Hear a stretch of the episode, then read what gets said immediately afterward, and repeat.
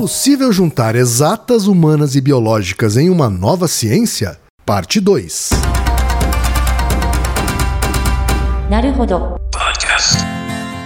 Bem-vindo ao Naruhodô, podcast para quem tem fome de aprender. Eu sou Ken Fujioka. Eu sou Altair de Souza. E hoje é dia de quê?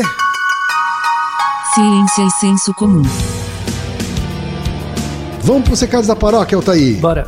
Número 1, um, vai no apoia.se e deixa sua contribuição. Já agradecemos. Número 2, vai no iTunes Store e deixa 5 estrelas e um comentário. Isso aí.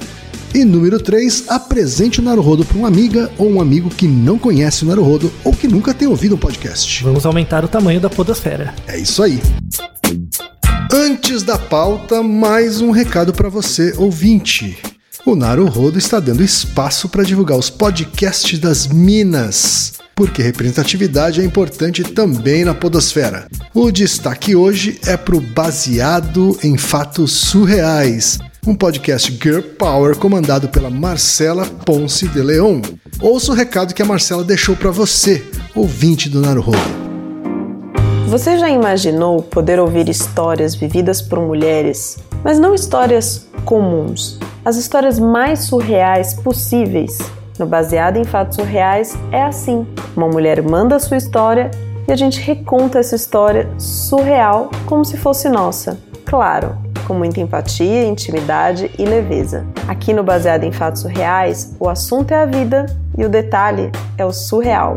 Nós fazemos parte do projeto Mulheres Podcasters. Procura pela hashtag no Twitter, você vai encontrar muito conteúdo bacana. E se você quer ouvir o nosso projeto, www.bfsurreais.com.br, SoundCloud, Instagram, Twitter, Facebook, BF Surreais. E obrigada, Naruhodô, por esse espaço. Hoje é dia, Altair, da segunda parte Isso. do episódio duplo sobre se é possível juntar exatas humanas e biológicas em uma nova ciência. Graças ao Asimov, hein? Graças ao Asimov. Já mostramos as limitações. Se você ainda não ouviu a parte 1, ouça. É, tá? é. Pare aqui, Fica pare difícil. aqui esse episódio, dê stop, vá para o episódio anterior, a primeira parte, tá? E depois você volta para este episódio que é a segunda parte. Pois é. A pergunta, de novo, Altair, só relembrando, é do Felipe Toshio Rodrigues Tsutsumiuchi, tá? que é profissional de educação física de São Paulo.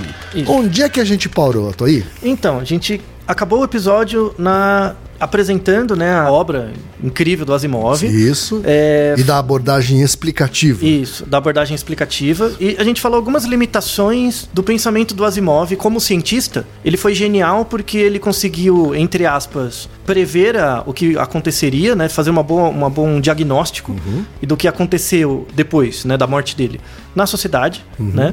Ele foi o representante de várias áreas do conhecimento, mas ele repre- representa uma entidade de classe, Certo. que é a classe do povo da biológicas e da exatas, Aham. né? Que tem lá a sua premissa. que tem a sua premissa, que é partir do pressuposto de que a natureza tem regras gerais.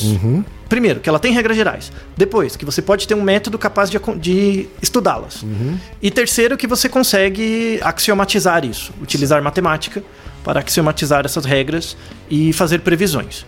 Tá? Isso é aplicável a uma série de coisas, por isso que a gente tem computador, por isso que você está ouvindo a gente no podcast. É extremamente útil, funciona muito bem, só que tem um viés de ser extremamente técnico.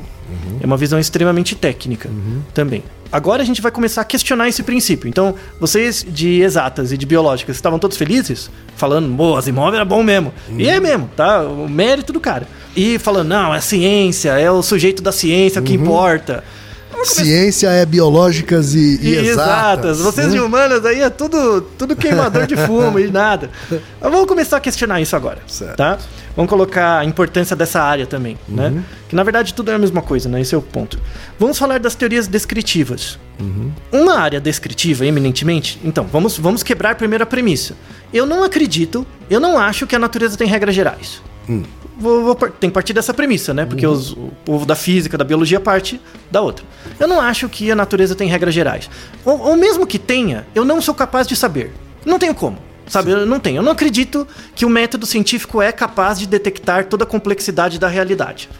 É, é capaz de detectar para alguns problemas. Se eu pego sistemas muito grandes, espaço, ou muito pequenos, né, partículas, crio um ambiente controlado, onde eu controlo todos os estímulos, exceto aquele que eu quero verificar. Então, em ambientes experimentais, eu consigo ver os padrões e tecer equações Claro. onde eu tenho uma previsibilidade com uma certa margem de erro, né? Dá certo. Mas tem fenômenos que não são subjacentes a uma abordagem experimental. Exemplo, na psicologia a gente tem, por exemplo, a terapia, né? A área clínica. A área clínica, aí tem o nosso Naruhodo se psicanálise é ciência, que é algo interessante. A psicanálise não é uma ciência. Porque ela tem uma. Não é só porque ela é ruim ou boa. A ideia não é essa. O, pro- o meu problema não é com a psicanálise, é com os psicanalistas. Os psicanalistas são tão mal formados quanto os médicos, os engenheiros, todo mundo. Todo mundo mal formado. Mas a psicanálise em si, ela parte de uma premissa filosófica diferente. Ela parte de uma premissa, pelo, pelo menos a psicanálise clínica, formal, de que o, o objetivo dela não é estudar o sujeito da ciência dentro de cada um. É estudar o sujeito da experiência. Eu não quero estudar o sujeito do conhecimento necessariamente. Eu quero estudar o sujeito que conhece. Eu não quero estudar como a teoria piagetiana, né? Regras gerais que regem o desenvolvimento da aprendizagem de todos os indivíduos. Teoria piagetiana vale para todas as criancinhas. Só que são regras gerais. Sim. Será que explica o Zequinha? No Zequinha tem uma certa variabilidade. Sim. Então, ah, todas as crianças com dois anos têm função semiótica. Teoria piagetiana. Em média, se você pega a população inteira, em média vai dar dois anos. As crianças têm a função semiótica.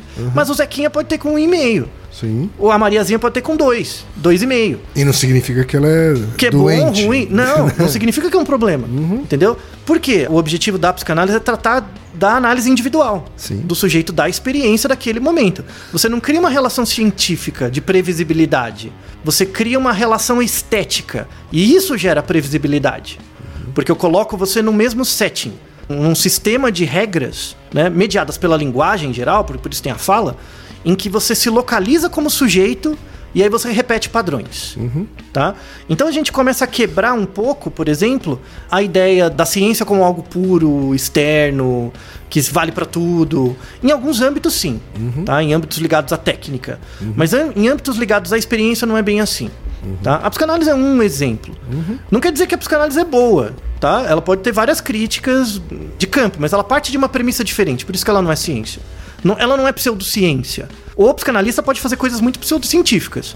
Assim como um analista do comportamento que pode fazer coisas completamente pseudocientíficas, como acreditar cegamente no Skinner. Por exemplo, também. É igualmente pseudocientífico. O problema da psicologia é que ela é baseada nas escolas. Tem que acabar. Mas enfim. Pensa, por exemplo, a publicidade, Kim. Hum, Você acha que a publicidade vai, vai chegar um dia, pensa redes sociais, internet, que a gente vai ter tanta informação das pessoas que eu vou conseguir prever todos os seus comportamentos? E assim, eu vou conseguir fazer uma publicidade específica para o Kim Fujioka? acho que sim e não. Hum, fale mais sobre isso. né? Eu acho que você vai conseguir fazer uma publicidade mais assertiva. Uhum. Mas não quer dizer que eu vou conseguir prever o efeito que a comunicação vai ter nele, né? nessa pessoa, e qual vai ser a reação dessa pessoa ao efeito da comunicação. Entendeu? Porque assim como você, essa é a opinião minha, né? porque assim como você, eu também parte da premissa de que não existe exatamente uma regra geral no comportamento das pessoas. né? Ma- Mas, por exemplo, se eu pensar todas as pessoas de São Paulo e todas as pessoas com o mesmo perfil do Ken Fujioka, a variabilidade é menor. Sim, claro. Em você. Claro, Então, eu fazer uma propaganda mais assertiva para todas as pessoas parecidas com você, eu acerto em média. sim. Isso já é possível hoje. Sim, isso. Mano, isso não é coisa de futuro, não. Exato. Isso já é hoje. né? Então, então tem, reg- existe uma regra geral para as pessoas, todas as pessoas parecidas com você. Isso, exato. Né? É a ideia de cluster. né? Isso. Você tem clusters que têm eh, determinadas características Uhum. né? que, em média, em média, vão ter um comportamento parecido eh, diante de uma determinada comunicação. Isso. né? Levando em conta determinadas condições externas. Isso. Então, então tem variáveis que você não consegue controlar nesse contexto, Isso. e é isso que te dá a variabilidade. Sim, E é isso que impede eu, de eu conseguir prever o seu comportamento totalmente. exato. Você tem ideia de alguma variável que eu não consigo prever o seu comportamento? Na verdade, no caso da publicidade, toda e qualquer variável externa. né, Hum, você tem um publicidade, tá? Que pode ir do clima, Uhum. Do clima né, ambiental do mesmo? clima ambiental, Aham. ao humor político Uhum. né, do, do mercado onde essa publicidade está Uhum. Ou uma contextualizada. crise. Por exemplo. Ah. Ou o dia da pessoa. Você consegue prever se você cai da cama? Isso, Às ou o vezes você dia cai da da pessoa, cama. como ela acordou aquele dia. Isso. Às vezes você bateu o dedão do pé e, e aí isso gera uma- um efeito. Quanto mais perto do indivíduo eu chego, maior a variabilidade que eu tenho que explicar. Sem dúvida. E aí a dificuldade dessa modelagem, Uhum. né? Não é que não seja possível. Não, não Sim. é que não seja muito mais eficiente do que já foi, Ah, sim. né? Sim. Porque antes você tinha essa granularidade, eh, não era tão granular.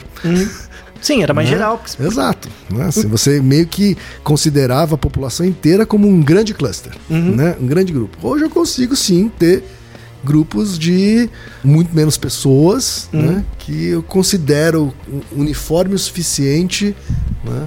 Para considerar um público-alvo, né? como a gente chama. Sim, então, mas isso aumentou porque você tem mais acesso à informação, a dados. Exatamente. né? A tecnologia permitiu isso. Sim. Tá? Sim. Mas que tecnologia? A tecnologia é mediada pelas áreas de exatas e biológicas. Sim. Que partiu dessa premissa. Sim. Então a tecnologia evoluiu nessa premissa.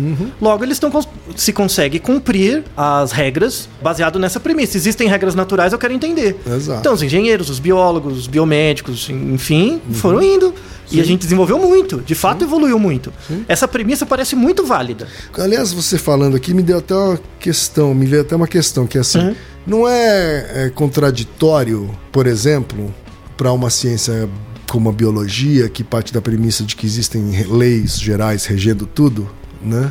E que portanto é possível chegar numa numa Uma tentativa é previsão, essa, etc. Ao mesmo tempo que a própria biologia diz, sabe e diz que cada indivíduo é diferente do outro. Sim, então, aí a gente começa a bater nas contradições. Hum. Quando você vai do todo pra parte, chega uma hora que vai dando, vai dando um ruim, porque a variabilidade aumenta. Uhum. Porque tem uma variável, no fundo, tem uma variável que a gente não consegue controlar, que é o tempo. Certo. O tempo passa, independente do que você faça. Por que, que você faz tanta coisa? Ah, eu tô com apressado. Porque o tempo passa. Você não tem, ninguém tem controle sobre a passagem do tempo. Essa é a grande variável independente que rege o comportamento. E isso é uma variável que, que, se você conseguisse controlar o tempo, viajar no tempo. Aí beleza. Aí o Asimov estava certo. Mas tem uma grande variável independente que é o tempo. Sim. Né? Como que você mede o tempo? Né? Você pode ter uma medição física, uma medição. Mas a medição que pra gente faz mais sentido, que é o que dá ao sujeito da experiência, é a medição da história. Então, eu vou falar de um jeito bem simplório, assim, mas basicamente a história é uma técnica, é um conjunto de técnicas e, e teorias sobre como descrever a passagem do tempo. Né? História com H mesmo, história enquanto. Tanto é que você tem uma diferença entre história e memória e tal, mas basicamente a história estuda a passagem do tempo. Né? Um tempo que já se foi Certo. e que deixa um resíduo em cada indivíduo. Você é resultado de um processo. Né? E, e o estudo dessa história, que é uma história que já se foi, mas está presente em você como uma experiência, não é uma história que o sujeito da ciência consegue acessar. Não é. Fale mais sobre isso. Então, o- o- quando você estuda a história, você está estudando um contexto, né? Que é um contexto que já foi. Como ele já foi, ele é mediado pelos relatos que você tem. É como uma arqueologia, Sim. né? Logo, o objetivo da história não é explicar o passado. Eu não vou explicar por que, que aconteceu a Revolução Francesa, exatamente. Você vai descrever cenários onde é possível a Revolução Francesa ter acontecido. Esses cenários podem reduzir a sua incerteza no sentido de entender o que vai acontecer amanhã no Brasil. Por exemplo. Porque nós somos resultados, nós, é como se fosse uma onda né, que bate. Nós somos resultados de ondas cada vez menores, porque o tempo vai aumentando, da Revolução Francesa, da Revolução Industrial, da proclamação da República, Isso. da imigração do Japão para cá. Então, cada, cada um desses eventos históricos geram ondas. Sim. E essas ondas são representadas não no sujeito da ciência das pessoas, mas no sujeito da experiência. Sim. E isso não tem uma regra. Porque uma vez que a onda bate, a onda não se comporta como uma partícula que você consegue descrever o comportamento, se comporta como uma onda. Ondas têm propriedades diferentes. Os físicos foram bons em perceber a dualidade onda-partícula. Como a gente tem uma cisão de áreas, você não percebe as dualidades onda-partícula das relações econômico-sociais. Porque ainda falta matemática, ainda faltam regras para unificar isso. Mas é questão de tempo. Eu não vou adiantar isso porque vai ficar muito longo, mas é outro episódio. Tá certo. Tá? Eu quero fazer um parênteses para explicar, por exemplo, qual a utilidade da ciência, né? Por que, que você não tem uma ciência hoje que unifica tudo? Porque não é útil. É mais útil dividir em exatos humanos biológicos. Porque você estuda para ter um trabalho e, e é isso, vai ganhar dinheiro. Útil nesse sentido, no sentido de utilitarismo. Utilitarismo total. Aham. E aí a gente tem as teorias de utilidade, né? De utilitárias, né? A principal teoria que rege boa parte das áreas hoje, que na verdade é uma teoria utilitária moral, né? É a teoria que vem do Bentham, do Stuart Mill e do Hume, que é a teoria utilitária moral, é que a moralidade é preocupada com a produção das melhores consequências. Então, quais são as atitudes morais? As melhores atitudes morais são aquelas que geram as melhores consequências. Tá. Melhores consequências. Os fins justificam os meios. Sim. É basicamente isso, Aham. né? Pensando em economia. Qual é a definição do homo economicus, do sujeito econômico? É um sujeito mediado por regras que o objetivo último dele é maximizar seus próprios interesses. Isso é uma postura filosófica. Isso não é verdade. Na psicologia a gente descorrobora isso facilmente. Sim. Tá? O sujeito tem satisficing, o sujeito não sabe a previsão do próprio comportamento, ele não maximiza o próprio interesse porque ele nem sabe qual é o interesse dele Sim. sabe? Mas enfim, essa teoria utilitária moral é a que rege a maneira de criar a educação. Então, eu divido a educação em exatas, humanas e biológicas porque moralmente é melhor, porque se você se formar numa área de exatas, você vai conseguir um emprego melhor, mais adequado. Se você formar em biológicas, um outro emprego, em humanos, um outro emprego. E aí as pessoas partem do pressuposto que elas têm uma vocação. Isso também é socialmente construído. A Ah, eu vocação, a ideia de vocação. Sim. Você acha que o homem da caverna era engenheiro? Não tinha essa coisa, ele tinha competências. Eu recebi um chamado pra caçar dinossauros. Isso, é, pra construir uma ponte. pra Esse passar chamado de tem nome, chama-se fome, né? Pois é. Então, você não tem isso, sabe? Você não tem essa questão. A, a- a vocação não é ligada com o ofício. A vocação é ligada com uma competência. Eu posso ter uma melhor competência para desenvolver certas habilidades, mas essa habilidade serve para qualquer coisa. Como a sociedade é estruturada pelo trabalho, isso é uma imposição, aí você aloca, você joga a regra do jogo. Se a vocação é construída, então a ideia também de propósito de vida também é construída. Totalmente construído. né? Totalmente Depois a gente vai construído. fazer um episódio especificamente Sim, sobre isso, tá sim, bom? totalmente. Só fiz você responder isso pra gente ter já um. É, mas tem um episódio spoiler. sobre a teoria estocástica, Aham. né? Que é do se eu acreditar, eu consigo tudo o que eu quiser, né? A gente deixa na descrição que começa isso. Né? Tem a ver com est- estatística estocástica. Mas, mas enfim, você tem outras, outras teorias utilitárias, né? Que, que, na verdade, outras teorias de moralidade que vão contra o princípio utilitário. Tá? A regra educacional hoje, ela não é criada, como a gente falou, para que você aprenda. Ela é criada para você ser um operário, para você saber resolver problemas. Você Exato. ouviu essa ladainha, né? Isso. As pessoas bacanas hoje são as que resolvem problemas. Que as... Puta que pariu, eu fico Não doido. fala disso, né? Que eu ganho dinheiro fazendo isso. Exato, não é droga. Não, você joga o jogo. Esse é o lance. Você... E tá certo. Se, se você não pensar assim, você morre de fome. Você acha que não é. Você acha que não tá o Stuart Mill rindo? Aham. Os fins justificam os meios. Você tem que se estruturar como alguém que resolve problemas e usar esse label, porque é o que é a regra vigente, né? Mas não quer dizer que é o único, é o único jeito. Por exemplo, pega o prin- o princípio do Kant, de moralidade. Kant dizia que a moralidade é preocupada com a manutenção da autonomia. O objetivo último não é as consequências, é a manutenção da sua autonomia. É você ser capaz de controlar aquilo que te controla. É uma outra realidade social sabe? Que é muito mais presente hoje. Hoje, por exemplo, a gente ah, está se dissolvendo. Por que a gente está entrando em crise? Porque está se dissolvendo a ideia de profissão, que é o princípio do Adam Smith. Está quebrando isso. Não tem mais profissões, né? E muito mais difícil também segurar por muito tempo as pessoas a uma mesma empresa, por exemplo. Isso, Né? Porque, tão- ela também está buscando a sua, a sua própria autonomia individual. assim, Isso, né? sempre tem essa dicotomia, né? Uhum. Da autonomia individual. Quando as regras eram mais claras, assim, mais impostas, não. Você entrou nessa empresa, vai ficar sua vida inteira. Isso. Aí a pessoa escolhia, aí era a autonomia dela. Isso. Aí casa a realidade do Stuart Mill com a do Kant. Uhum. Agora não.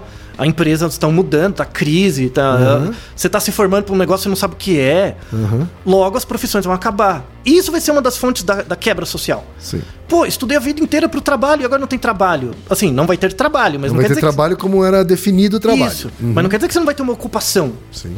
Mas aí como é que eu me formo? Eu tenho que fazer o curso. Isso. Cadê o curso de que vai resolver meus problemas? Não vai ter, velho. Desculpa aí, a gente vai voltar na- antes da no período absolutista, em que você vai ter que desenvolver competências, perceber a você mesmo. Aí você vai ter que conversar, o seu sujeito da ciência vai conversar com o seu sujeito da experiência. Os dois vão sentar um de frente para outro e falar: "Velho, o que você sabe fazer, hein?" O, o da experiência fala com o da ciência, né? O que, que você sabe fazer? Fala, ah, eu sei fazer tal, tal coisa. Então vamos fazer um bem bolado, juntar isso aí, ver o que, que a gente consegue caçar. Entendeu? Aham. Essa é a pegada. Como que você consegue desenvolver indivíduos que de fato integrem as áreas do conhecimento em função das, das disposições de vida delas? Ensinando o método científico. O método científico é, eu não, não falo só por mim mesmo, mas é a nova pedagogia que deve ser implantada. Nas áreas. As escolas, por exemplo, têm que acabar as disciplinas. Você vai resolver um problema e você vai ter que integrar todas as áreas. Os professores vão deixar de ser professores, são mediadores do conhecimento. Ele tem que saber muito mais para ser um mediador de verdade. Claro, é bem mais difícil. Muito mais difícil. mais difícil. Por isso tem que ganhar mais. Tem que ganhar mais. Não, não tem como o cara com salário de merda, não tem como estudar a coisa. Sabe? A Vai pro- ficar dando aulas em quatro turnos, né? E, Não, não, mas aí- não vai ele- ter a menor condição de. Ele nem vai conseguir dar aula. né? Ele nem vai conseguir dar a aula, sabe? A aula perde o sentido. Pega a ideia do Kant, né, como a manutenção da autonomia. A autonomia do indivíduo vai crescer, porque ele é um sujeito maior dentro da internet, né? Ele não é só uma pessoinha. Agora ele pode falar alguma coisa e gerar um efeito. Então você tem um embate entre o modelo do Adam Smith e o modelo dos indivíduos. O modelo kantiano da autonomia. E isso vai gerar uma crise séria. Assim, que as pessoas vão. Vai ter uma anomia social, as pessoas vão sofrer e tal. E aí, para isso, para tentar melhorar isso, a visão do Estado tem que ser uma visão menos explicativa, menos focada em exatas e biológicas, e tem que ser uma visão mais descritiva também. Tem que ajudar os indivíduos a se descreverem mais. Que áreas do conhecimento ajudam os indivíduos a se descreverem mais? História, sociologia, filosofia. A gente só conseguiu construir esse episódio com essa discussão de falsear o fato da realidade ter regras gerais ou não, se eu consigo acessar, porque tem uma ciência, uma arte, uma ciência, uma técnica por trás de tudo isso que é a filosofia. Sem entender filosofia, você não entende matemática, você não entende as outras áreas, sabe? É uma ignorância intelectual enorme você dizer que áreas de humanas não são necessárias. Elas não são necessárias numa sociedade mediada unicamente pelo trabalho enquanto técnica, Tá. né? Aí o mesmo cara que engenheiro que constrói uma casa, ele constrói um bunker, ele constrói uma arma, ele constrói.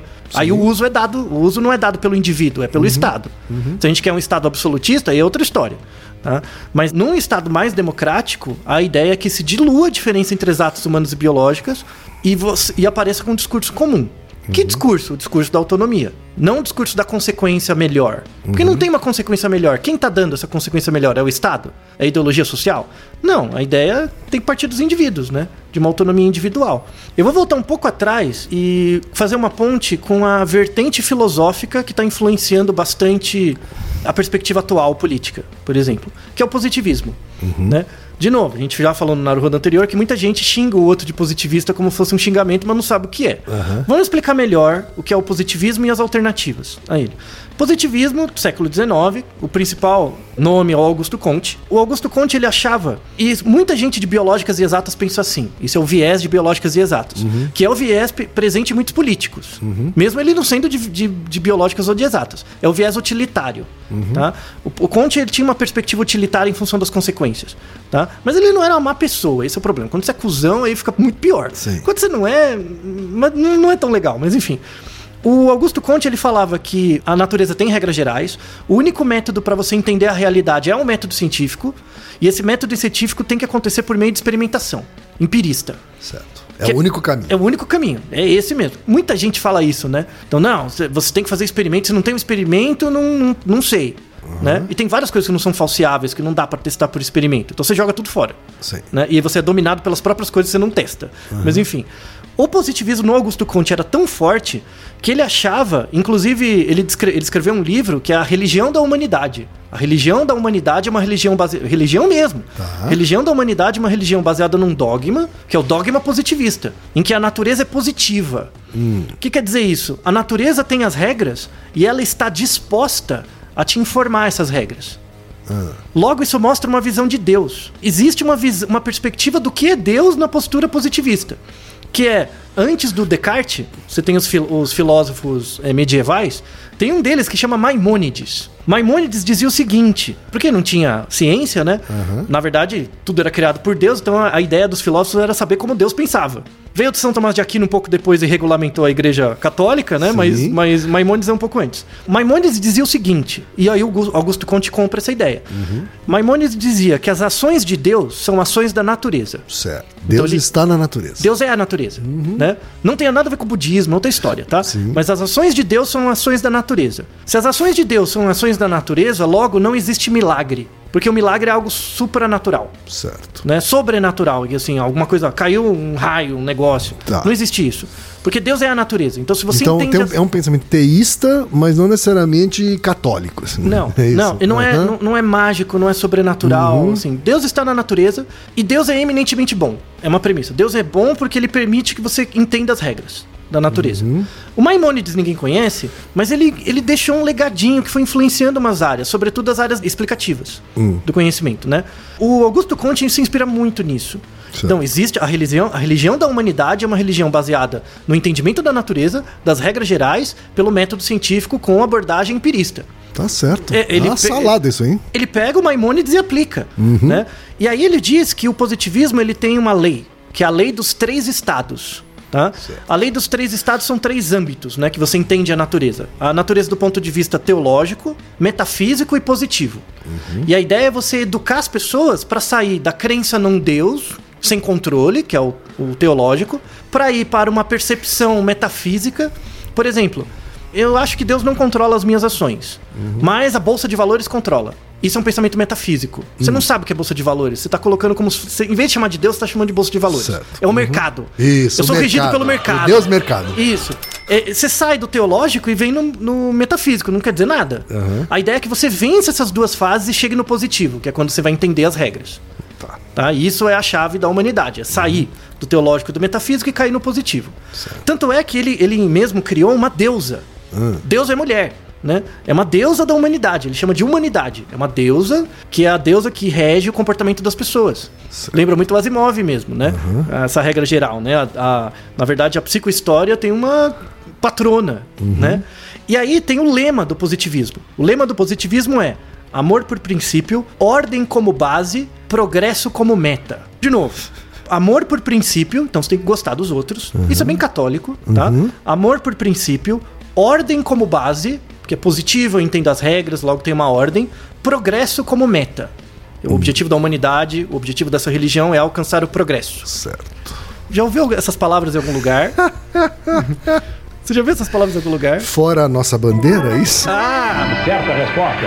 exatamente. A ordem e progresso é uma representação da frase do Augusto Conte, né? Do positivismo, que parte dessas regras gerais, que tem uma crença católica, que tem uma visão de Deus como algo que entende e não é machista, porque é uma deusa, na verdade. Isso é interessante, né? Mas enfim, é, isso é coberto de uma relação explicativa.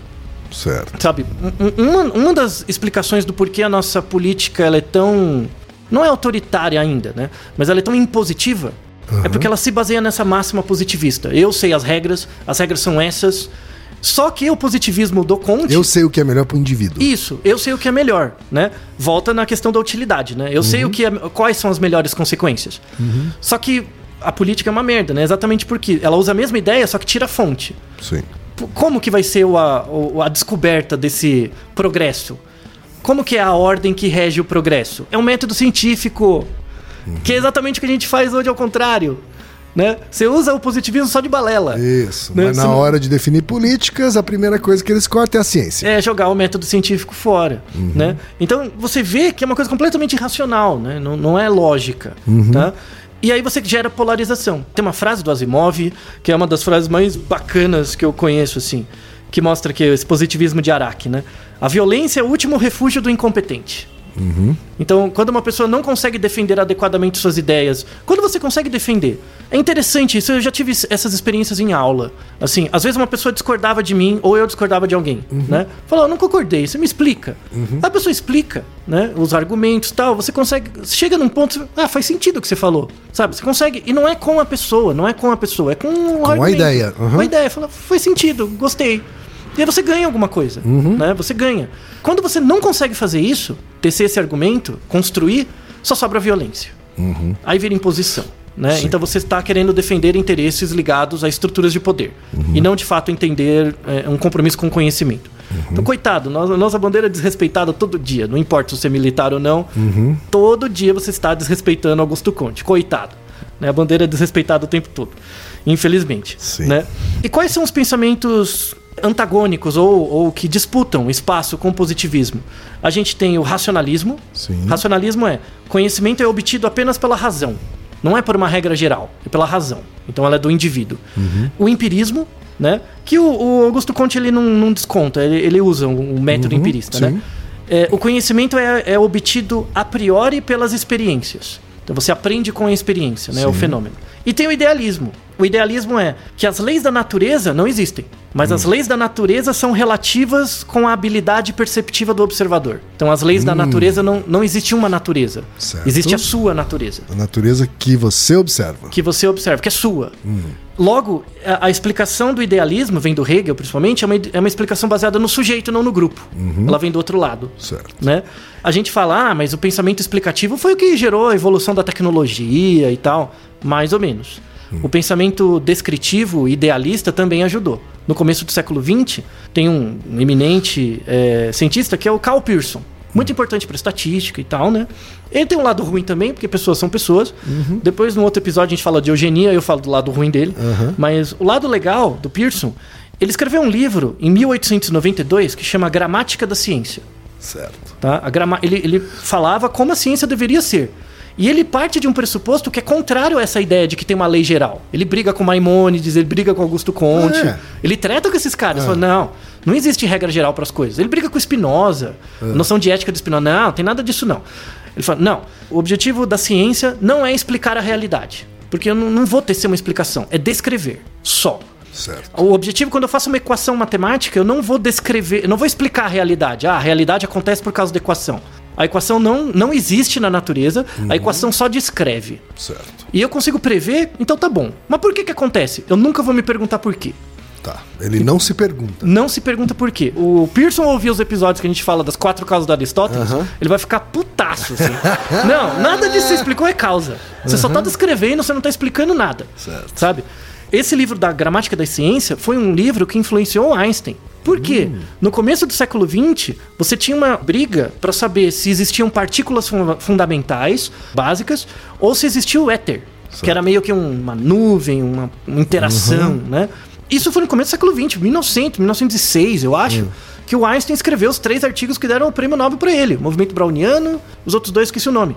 Essa ideia da relatividade, de por exemplo, a percepção relativa depende do observador, então o deslocamento do tempo, o deslocamento da luz depende do observador, veio da onde? Cê- Da onde você acha que o Einstein tirou isso? Do livro do Pearson, do Gramática da Ciência. Ele veio, não, as leis da natureza não são gerais, elas dependem do observador. Onde que eu vou usar isso? Na relatividade. Entende? Então, uma teoria disso, de basicamente isso é uma teoria sociológica, né? Histórico-sociológica. Uma É teoria muito foda, né? Assim. não, uma teoria de humanas. Foi a base epistemológica do Einstein. E aí ele deu um formalismo muito maior para as áreas explicativas. Então Einstein fez uma ponte, foi um dos primeiros caras que fez uma ponte entre a área de humanas e a área de exatas biológicas, l- por meio do Pearson. Veja, o, o Pearson teve um- uma importância fundamental para a estatística. Ele dizia que a estatística era a melhor ciência para descrever. Ele falava assim: Eu não sei se todo cientista tem que fazer experimento, mas que todo cientista tem que saber estatística, isso tem. Porque a estatística é a melhor forma de descrever fenômenos. Certo. Se ele explica ou não, eu não sei, mas que é para descrever, e é verdade. O... Tem um nome, inclusive, não é? Uma- um segmento da estatística que é a estatística descritiva. Sim, a descritiva é inferencial. Então, a estatística descritiva, você descreve o fenômeno. A inferencial, ela também, também serve para descrever, mas você pode testar hipóteses. Certo. Então, o Pearson, por exemplo, ele criou a ideia de teste de hipótese. Baseado aonde? Na filosofia do Popper. Pearson era um cara que, apesar das- dele ser completamente nazista, assim, ele tinha uma cabeça boa pra ciência. Mesmo, assim. Porque pessoas são contraditórias, né? Mas ele tinha uma cabeça boa pra ciência. Ele integrava as áreas. Ele tinha uma formação em, em- na área exata e na área filosófica muito sólida. Então ele pegou a teoria do Popper, de filosofia de falseamento, falou, vou dar uma base pra isso. Criou o teste de hipótese. Escreveu esse livro Gramática da Ciência que o, que o Einstein usou. Porra! Não é pouca coisa, Não né? é, o cara é monstro. Mas ele teve pessoas que, dentro da estatística, que se contrapunham a ele e falavam: não, a estatística dá pra explicar. Dá pra explicar. Um desses caras, monstro, Ronald Fisher. Certo. O Ronald Fisher nasceu em 1890. O livro Desen- Gramática da Ciência foi escrito em 1892. Tá. Então, quando o livro do Pearson foi escrito, o Fisher tinha dois anos. Tá? O Fisher era mais novo. Fisher comeu na mão do, do Pearson. Tá? Estudou com o Pearson, comeu na mão dele, do Galton também. Mas o Fisher tinha essa perspectiva mais explicativa. Ele queria explicar, ele queria usar a estatística para explicar. Né? Deixou um legado enorme.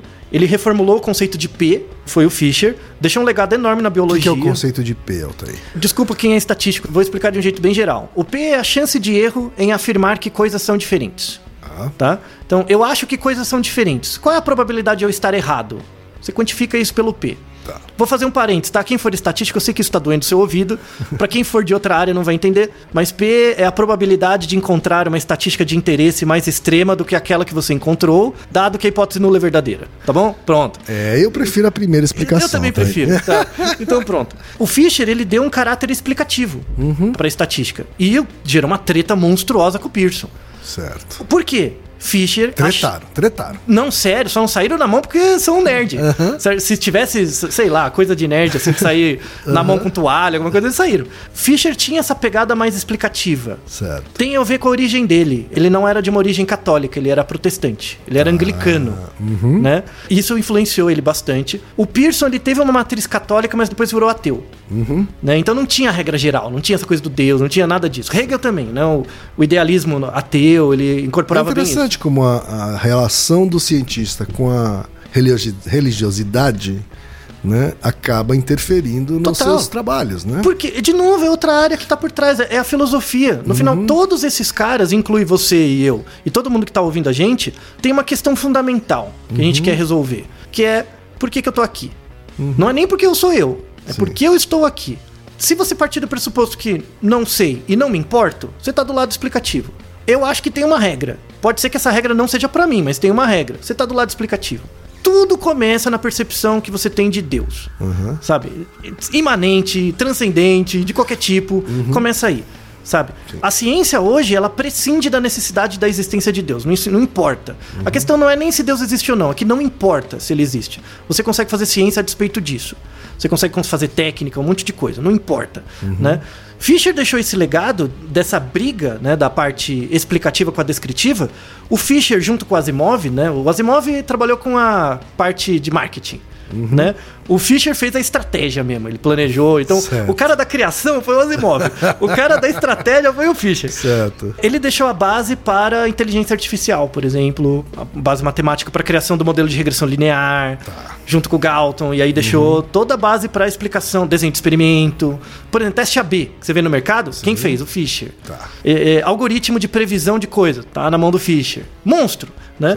Agora, só para encerrar, para mostrar essa dicotomia, né? Inteligência artificial. Esse nome é ruim. Tá? O melhor é a aprendizagem de máquina. Tá? Certo. Porque as máquinas não são inteligentes pelo conceito básico que a gente tem de inteligência, mas elas aprendem. Máquinas aprendem com a experiência. Tá? Aprender com a experiência não é garantia que você tenha uma consciência. Sim. Tá? Isso é outra coisa. Mas enfim, imagina, por exemplo, que eu criei um sistema matemático. Hoje em dia, por exemplo, os computadores ganham de jogadores de xadrez, ganham de um monte de coisas. O computador já, já passou a nossa capacidade de entendimento de vários processos. Tá? Então o computador já faz melhor que a gente uma série de coisas. Sim. Vamos imaginar uma situação bem possível, aliás, que não existem mais motoristas, todos os carros são auto- autônomos. Tá? Logo tem um sistema central que integra eles. Então todos os carros do mundo são autônomos e você só pega. Não, não precisa mais dirigir, não existe mais o motorista, o conceito, nada. Tá. As pessoas acham surreal que dirigir, não existe volante, sabe? Não tem mais nada disso. Imagina um administrador do sistema que rege o tráfego no mundo inteiro. Não ia ter mais trânsito, não ia precisar de semáforo, ia ser bem legal, né? Só que o sistema ia ser tão complexo que as pessoas não iam conseguir entender esse sistema. Certo. Tá? Qual que seria um erro de julgamento das pessoas? Achar que a natureza tem a mesma, o mesmo algoritmo que o computador usa para prever o tráfego. Tá? Isso é um erro, você não consegue falsear isso. Então, se eu consigo fazer um computador que prevê o comportamento da natureza, tá? Primeira coisa, será que ele prevê mesmo? Ou será que eu já não sou mais capaz de auditar? Ele já prevê melhor que eu. Será que ele prevê melhor que eu ou ele prevê? Isso é a primeira coisa que você não consegue responder. Segunda coisa, no caso do exemplo do tráfego, se dá pau. Sei lá, na, na Tunísia dá um pau e é tudo integrado. Sim. Você acha que não vai dar pau em tudo?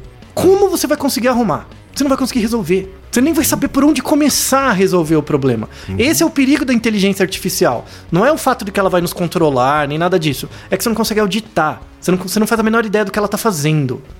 Sabe? Ela Esse é só o- tá fazendo. ela só tá fazendo. Assim como a gente. A gente só tá fazendo, a gente tá vivendo, a gente tá realizando, propondo coisas. Só que a gente tem um- uma entidadezinha a mais.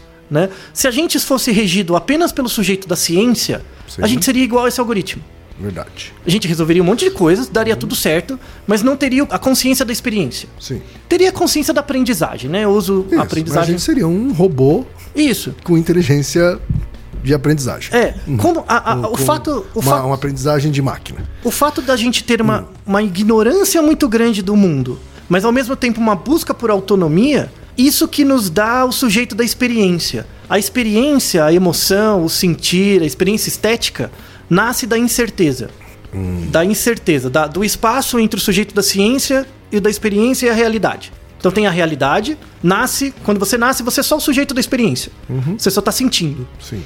Conforme você vai crescendo, vai aparecendo o sujeito da ciência, que é o sujeito do conhecimento, aquele que quer aprender e tal. E esse sujeito da ciência vai ficando entre a realidade e a experiência. Mas você nunca vai aglutinar toda a realidade, você não vai ter como. Nem o computador. Sabe, esse é o ponto. Talvez nem o talvez nem o computador, porque isso não é falseável.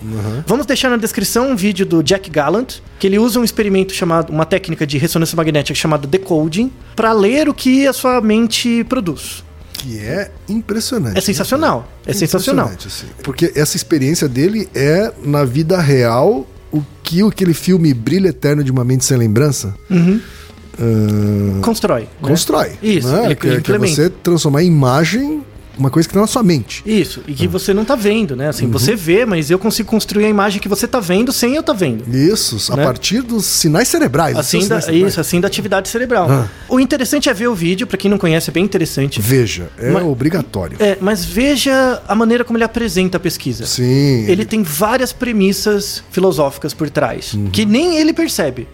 Ele parte do pressuposto de que tem regras gerais que vale para a mente de todo mundo. Ele acha que isso vai explicar. Isso explica. No final, ele, colo- ele fala muito pouquinho das questões éticas, né? Que abrem questões éticas, porque eu Sim. posso ler a sua mente, Exatamente. entre aspas. Então você vai ter um acesso à sua experiência. Né? Mas aí tem um ponto de inflexão. Por exemplo, se eu mostro uma imagem para você e mostro uma imagem para mim, e a gente faz o, o encoding dessa imagem e gera a produção, será que a- se as imagens são iguais, será que as produções vão ser iguais? O decoding, né? de- de- dos dois vão ser iguais? Então, pode ter, vai ter. Pode ser que sim, Então, em média, volta no Asimov. Em média, ele está se baseando na mas premissa vai do Asimov. continuar uma coisa individual. Uma né? variaçãozinha. Isso vai. O fato de existir esse encoding e virar uma série de produtos tecnológicos vai deixar as pessoas mais felizes? Não. Não vai. Vai defender uma série de interesses construídos a priori. O segredo da felicidade é você ficar triste e superar isso. É, porque você- ninguém é feliz o tempo todo, não, Não é dá mesmo? pra ser. Você só consegue ser feliz se você, estiver, se, foi, se esteve triste um segundo antes. Isso. Você tem que mudar de estado. Aham. Pra você mudar de estado, você tem que ter variabilidade. A sua consciência da experiência só existe porque você muda. E muda de uma forma imprevisível pra você. Sim. Uhum. Computadores não fazem isso. Por isso que o sujeito da experiência não vai aparecer neles. Sim. Tá? Então, pra gente encerrar esse longo episódio, Uhum. né? é, respondendo a pergunta do final do primeiro episódio, né, Kim? Qual que era mesmo?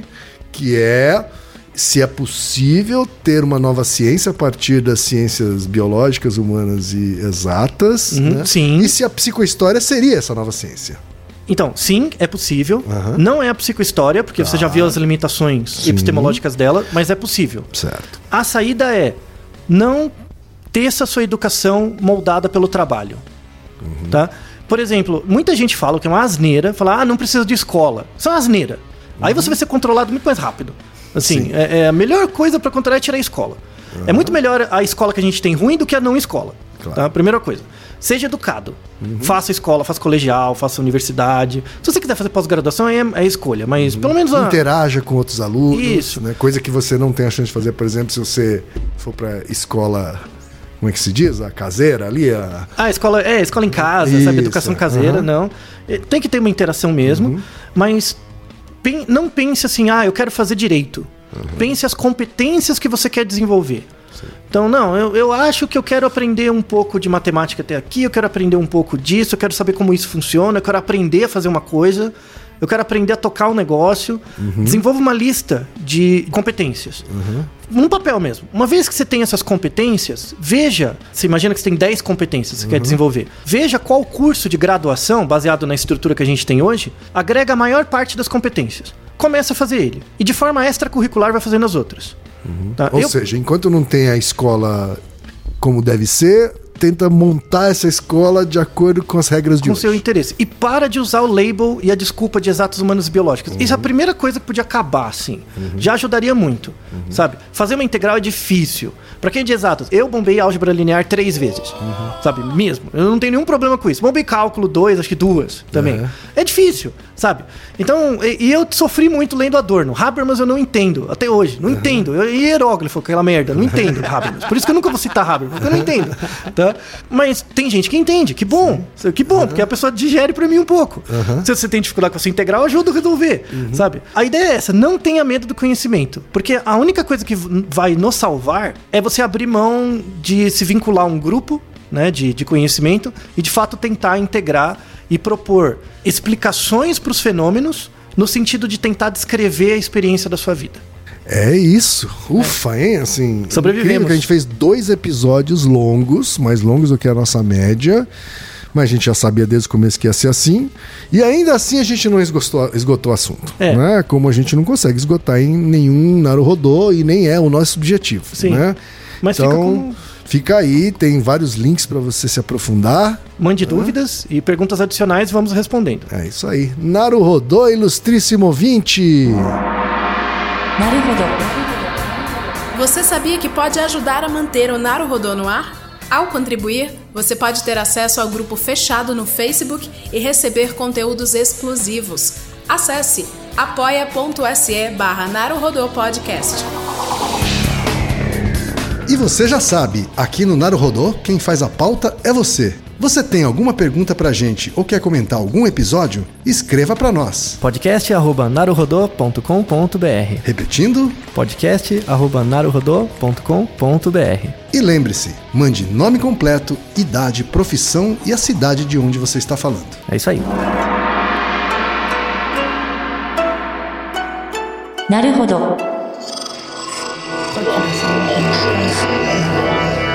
podcast é, é apresentado por b9.com.br.